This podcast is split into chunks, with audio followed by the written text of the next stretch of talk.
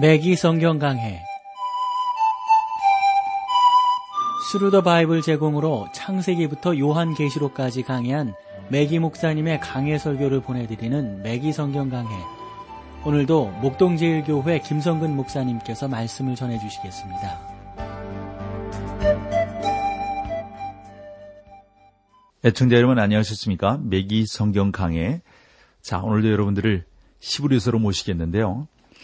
우리가 지난 시간 시브리서 7장, 아, 저희 11장 7절 말씀을 조금 나누었어요. 그리고 그 좀 더 설명할 것이 있는데 그 내용을 오늘 좀 설명을 하고 그 다음 말씀들로 계속 나아가도록 하겠습니다.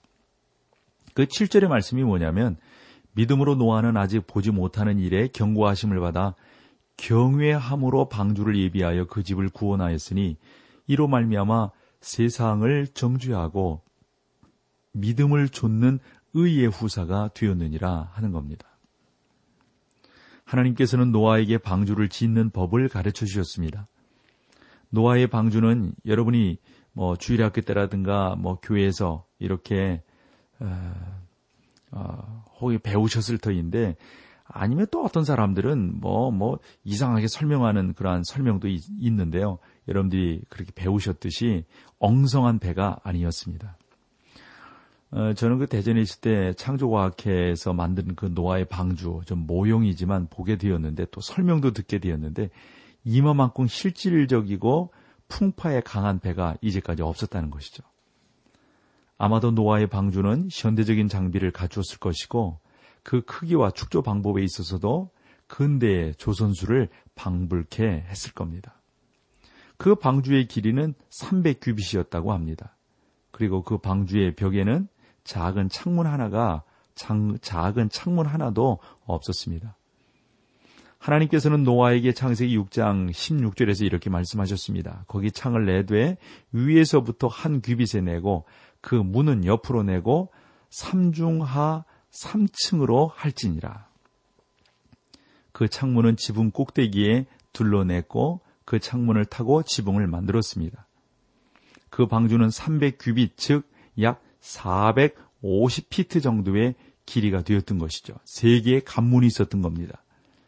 당시 사람들은 훌륭한 건축자들이었습니다. 이러한 형식의 건물에 익숙해 있었다고 어, 성경학자들은 이야기합니다. 그러므로 노아는 당시 사람들이 매우 어리석게 여기는 일을 하기 시작했던 겁니다.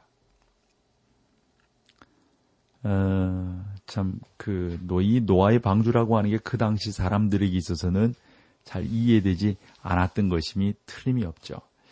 그리고 저는 또 노아의 세 아들, 함, 셈, 야벳, 어, 집으로, 어, 이렇게 돌아와서 아마도 여러 가지 이야기를 아빠한테 하지 않았을까 싶어요. 노아에게. 그리고 또 아빠가 하자고 하는 그 일을 같이 거들면서 또 그의 배에 배에 타게 됐을 때 아마도 그 아들들은 그때 가서야 아빠가 어떤 일을 하고 계시는지를 정확히 이해했을 거라고 봅니다. 아마도 함은 바벨에서 일어나는 어떤 그 여러 가지 일들, 그 중에서도 여러 가지 건물들을 짓는 데 있어서 아마 훌륭한 건축가가 아니었는가 하는 그러한 예측들을 하고 있습니다. 그는 어느 날 건축자들이 건축가들의 모임에서 북쪽 나라에서 북쪽 나라에 다녀왔던 사람이 하는 이야기를 아마 들었지 않을까 싶어요. 거기에 그는 마른 땅 위에 배를 짓는 사람이 있다는 말을 했을 겁니다. 아마 둘째 함도 그런 이야기를 들었을 거고요. 셋째 야벳도 그런 이야기를 들었을 겁니다. 그런데 다 듣고 보니까 그 이상하게 여기는 그 사람이 누구란 말이죠? 바로 자기 아버지거든요. 아마 함과 셈, 야벳은 그런 이야기를 들으면서 되게 창피하게 여겼을 겁니다. 그러면서 어, 아마도 그 사람들에게 또 이렇게 자신 있게 이야기하지 않았을까 싶어요. 당신들이 그렇게 배를 짓는 사람을 어, 지금 비방하는데 나는 그렇게 생각하지 않소. 그분은 우리의 아버지입니다. 우리 아버님은 그렇게 어리석은 분이 아니십니다. 살아계신 하나님을 경외하며 살고 계십니다. 그 하나님께서 하라고 하신 일을 하시기에 우리 아버지는 어리석은 분이 아닙니다. 아마 이렇게 말씀하지 않았을까 싶어요. 왜냐하면 여러분 그 함과 또 셈, 야벳이 그 아버지를 통해서 나름대로 큰 은혜를 입은 사람들이거든요. 그렇게 좋은 가정에서 이 아들들이 성장하게 되었고 나름대로 아버지의 그 일을 함께 돕는 그러한 일들을 하게 되었다라고 보는 거죠. 사랑하는 성도 여러분, 아주 솔직히 말씀드리자면 여러분이 할 수 있는 가장 중요한 일은 여러분의 가족들에게 증거하는 겁니다. 복음을 그들에게 가르치기보다는 그들 앞에서 복음으로 살아가는 여러분들의 삶을 보여주는 것이 무엇보다도 중요합니다. 아, 그 스미스라고 하는 사람이 있는데요. 이 사람은 텍사스 그 텍사스의 그 달라스에서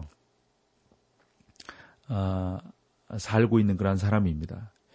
근데 이 양반을 이제 메기 목사님이 아마 그쪽 집회를 가셨다가 만났던 것 같아요. 근데 어떤 부인이 아, 그 이 스미스에게 다가와서 하나님께서 자기를 설교자로 부르셨다고 말을 했다는 겁니다. 어, 그도 어, 여자 설교자에 관해서는 아마 그 메기 목사님과 같은 생각을 했었던 것 같아요. 그리고 그 부인에게 결혼했느냐고 물었다는 거죠. 결혼했다고 대답하자 자녀가 몇이냐고 물었다고 그래요. 그녀는 다섯 명의 자녀가 있다고 말을 했다는 겁니다. 음, 근데 사실은 그 스미스라고 하는 그 사람이 누구냐면 집시입니다. 그래서 그 부인에게 이렇게 말을 했다는 겁니다. 하나님께서는 당신을 설교자로 부르시고 당신에게 이미 다섯 명의 청중을 주셨습니다. 여러분이 어, 설교자이든지 아니든지 하나님의 자녀로서 가정을 가졌다면 바로 그 가족들이 여러분의 청중이 되는 것입니다. 노아는 자기의 가족을 구원했습니다. 노아의 가족들 외에는 아무도 믿지 않았을 때 노아는 그 가족들을 믿게끔 했습니다. 당신도 그 역할을 해야 됩니다. 라고 말을 했다는 건데요. 얼마나 놀라운 표현인지 이루 말할 수가 없습니다. 우리는 믿음의 인물로 알려진 아브라함을 압니다. 이제 아브라함이 노아 다음에 소개되는데 어떻게 이 아브라함은 하나님의 사람으로서 귀한 사역들을 감당하게 되는지를 우리가 함께 살펴보게 될 것입니다. 아브라함은 로마서, 갈라디아서 이런 데서도 믿음의 아주 중요한 사람으로 예표되고 있습니다. 축복으로서의 기자들뿐만 아니라 주 예수님께서도 아브라함을 언급하셨어요. 요한복음 8장 56절에 너희 조상 아브라함은 나의 때 볼 것을 즐거워하다가 보고 기뻐하였느니라. 아브라함을 통하여 우리는 믿음으로 누리는 예배를 배우게 되는 겁니다. 8절을 볼까요? 믿음으로 아브라함은 부르심을 받았을 때에 순종하여 장래의 기업으로 받을 땅에 나아갈 새갈 바를 알지 못하고 나갔으며 우리는 시브리서에서 하나님께 대한 예배는 하나님께 대한 순종으로 이어진다는 사실을 배웠습니다. 또한 하나님을 위하여 일하도록 만들어 주는 것입니다. 즉 하나님께서 원하시는 일을 해 드리도록 어, 우리를 가르치는 것이죠. 우리는 위협하는 사람들에게 하나님을 위하여 바쁘게 일해야 한다고 설득시키는데 시간을 보낼 필요가 없습니다. 그것은 합당한 동기부여가 아닙니다.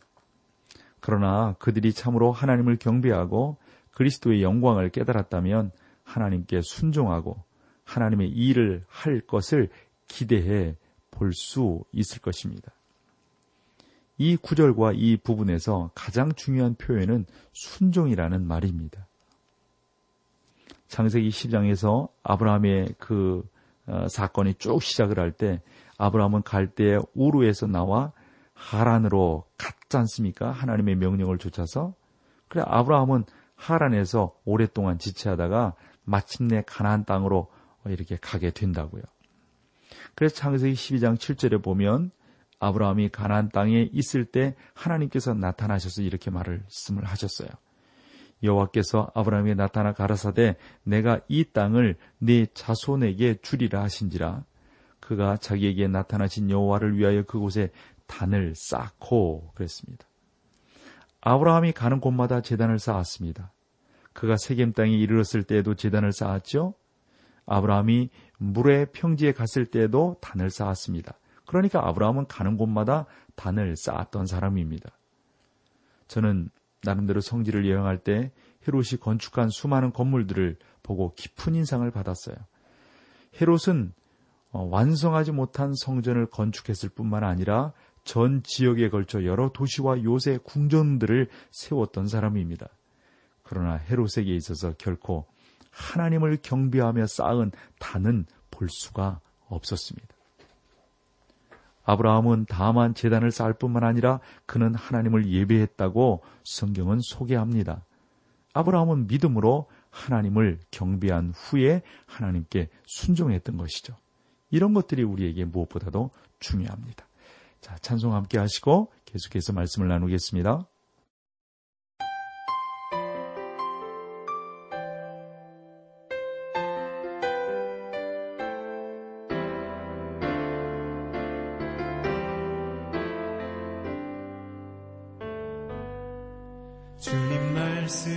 하시면 내가 나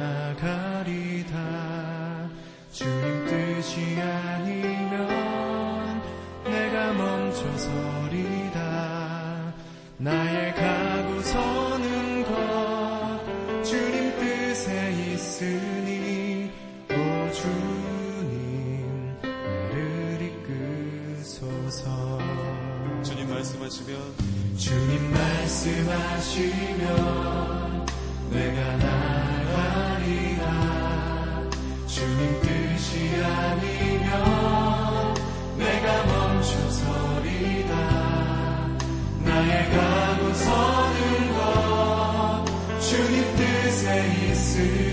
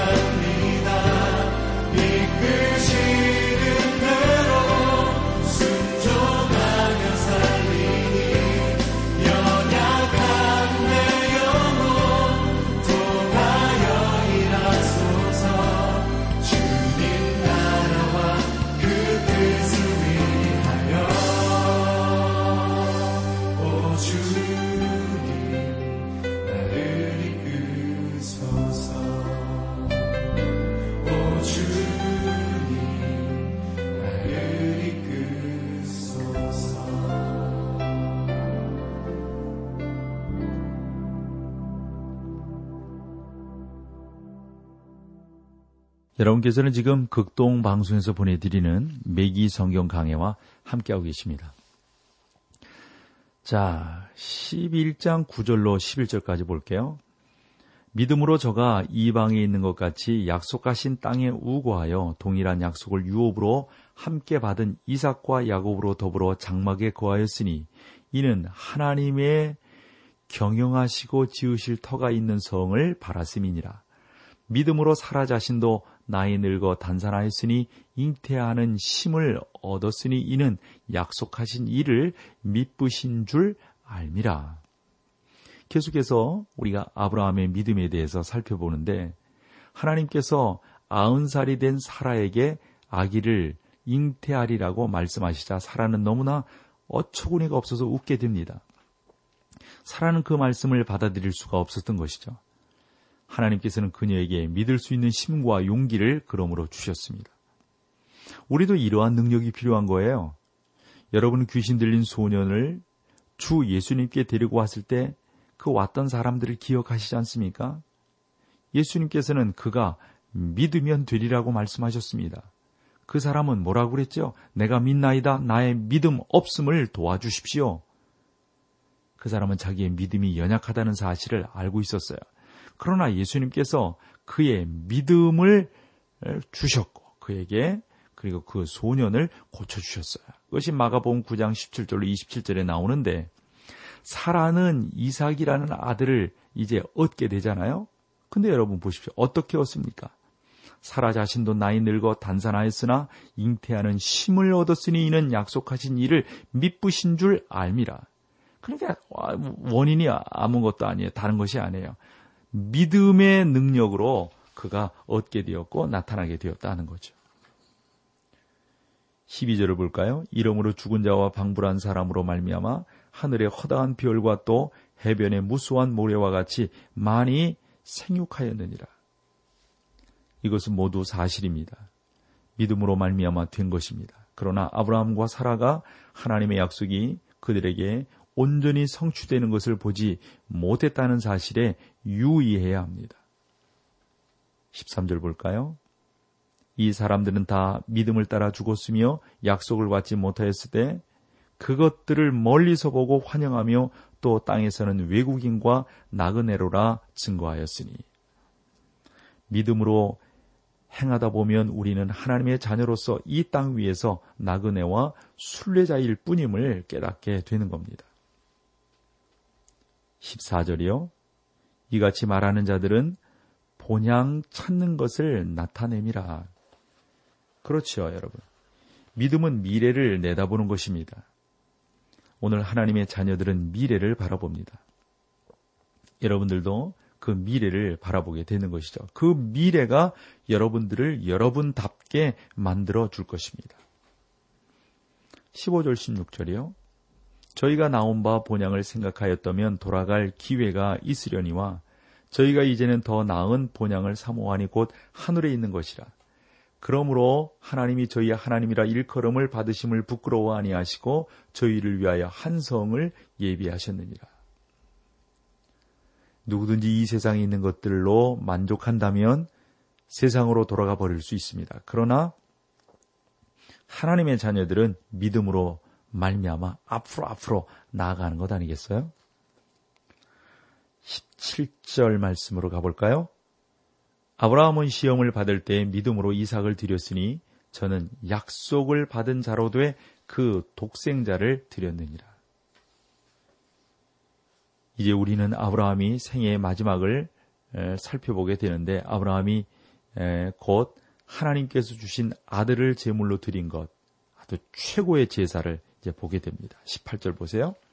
저에게 이미 말씀하시기를 내 자손이라 자손이라 칭한 자는 이삭으로 말미암음이라 하였으니 아브라함에게는 다른 자식도 있었지만 오직 이삭만이 독생자로 불리울 수 있었습니다. 17절에 나오는 아들이라는 표현은 원문에는 없어요. 그러나 하나님께서 약속을 따라 주셨기 때문에 이삭은 아브라함의 독생자다. 이렇게 표현할 수가 있는 거죠. 19절. 저가 하나님이 능히 죽은 자 가운데서 다시 살리실 줄을 생각한지라 비유컨대 죽은 자 가운데 도로 받은 것이니라. 이 이삭에 대한 그 예거든요. 그래서 하나님은 아브라함의 만년이 되기 전에 이삭을 바치라고 요구를 하시는데 그 이유는 아브라함이 그에게 할 만한 충분한 믿음을 갖지 못한 것이기 때문이라고 보는 거죠. 그래서 하나님께서는 감당하지 못할 시험을 주시지 않는 분이거든요.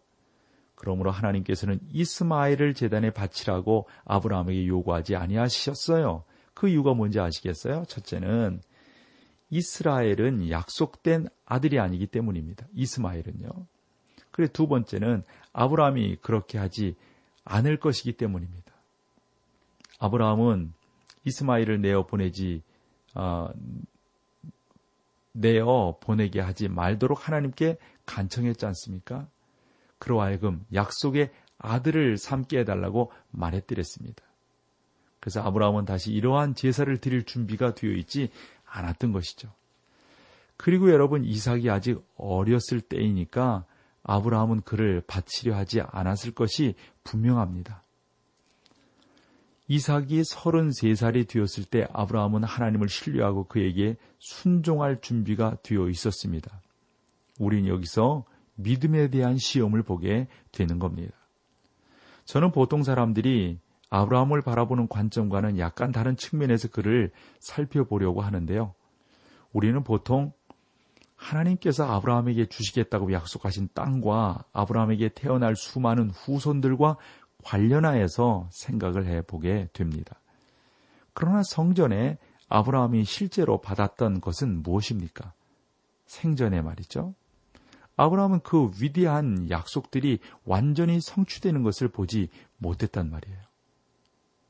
하나님께서 아브라함에게 주신, 주셨던 것은 고작 가정이었습니다. 아라, 아브라함이 갈대아 우르에 살던 청년 시절에 어느 날 아름다운 소녀를 만나 당신 사랑합니다. 결혼해 주세요. 라고 말을 했잖아요. 그래서 아브라함과 사라가 결혼을 한 거거든요. 어느 날 아브라함이 고향으로 왔을 때 자기의 가정은 조상의 소굴이 되어 있었습니다. 아브라함은 사라에게 이렇게 말을 했죠. 살아계신 하나님께서 나를 부르시니 부르십니다. 하나님은 내가 이곳을 떠나기를 원하십니다. 그래서 저는 사라가 이렇게 말을 하지 않았을까 생각을 하는데요. 뭐라고 그랬냐면, 그러나 당신에게는 훌륭한 산업이 있지 않습니까? 친족도 여기 있고요. 그런데 어디에 가서 살려고 하는 거예요? 그때 아브라함이 나도 잘 모르겠어. 라고 대답을 했을 거라고요. 하나님께서 부르신다고 하시면서 어디로 갈지 모른다니 이게 무슨 뜻이에요? 아브라함은 하나님께서 인도하시는 대로 따라갈 뿐이요. 라고 대답을 했을 겁니다. 그러자 사라도 그렇다면 나도 당신과 함께 가겠어요. 아마 이렇게 말을 했을 겁니다. 이와 같이 두 사람은 고향을 떠나게 되고 그들은 커다란 믿음을 소유하지는 못했지만 하나님이 부르시는 그 부름에 합당한 모습으로 나아가며 믿음의 단계로 단계로 나아가게 됐던 것이죠. 그 후에 아브라함은 이동을 시작했고 하나님이 아브라함에게 나타나셔서 이렇게 말씀하게 되는 거죠. 아브라함이 아브라함아 나는 내가 약속한 이 모든 일을 시행할 것이다. 이제 너에게 아들을 주리라. 그것은 가정을 이루게 된다는 말입니다. 아브라함과 사라가 이제 아들을 갖게 된다는 것이죠. 아브라함과 사라는 그 당시 경건한 가정의 기초를 마련한 것입니다. 이것은 하나님께서 오늘날의 젊은이들이 갖기를 원하는 가정의 모습입니다. 우리는 이것을 그리스도인의 가정의 효시라고 부르기도 합니다. 이러한 경건한 가정을 세우기 위하여 하나님은 그들을 나름대로 어, 귀하게 키우시고 온전히 인도하셨던 겁니다. 하나님이 이렇게 말씀하셨어요.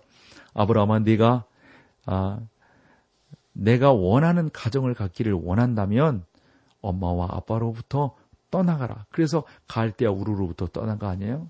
창세기 2장 24절에 보면 이름으로 남자가 부모를 떠나 그 아내와 연합하여 둘이 한 몸을 이룰지로다. 그래서 아담과 이 하와는 나름대로 어머니와 아버지도 없었잖아요.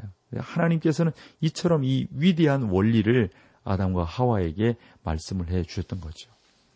그러니까 아브라함이 그러한 믿음 가운데서 나름대로 떠나게 되었고 그 떠났다고 한 그 자체는 하나님을 믿는 믿음의 발로였었던 것을 우리가 알게 됩니다. 물론 그들이 실수를 하겠지만 그것은 뭐 나름대로 하나님 앞에서 더 성숙해가는 하나의 과정이 되었던 것인 되었던 것이니까요. 하나님은 아브라함을 그의 친척들로부터 되도록 멀리 띄어 놓으심으로 간섭받지 못하도록 하셨습니다. 저는 이것이 경건한 가정을 세우는 가정의 가장 중요한 원리라고 생각을 합니다. 자, 오늘 여기까지 하고요. 다음 시간에 다시금 여러분들을 히브리서로 어, 모시겠습니다. 감사합니다. 맥기 성경 강해 지금까지 Thru the Bible 제공으로 창세기부터 요한계시록까지 강해한 맥기 목사님의 강해 설교를 목동제일교회 김성근 목사님께서 전해주셨습니다.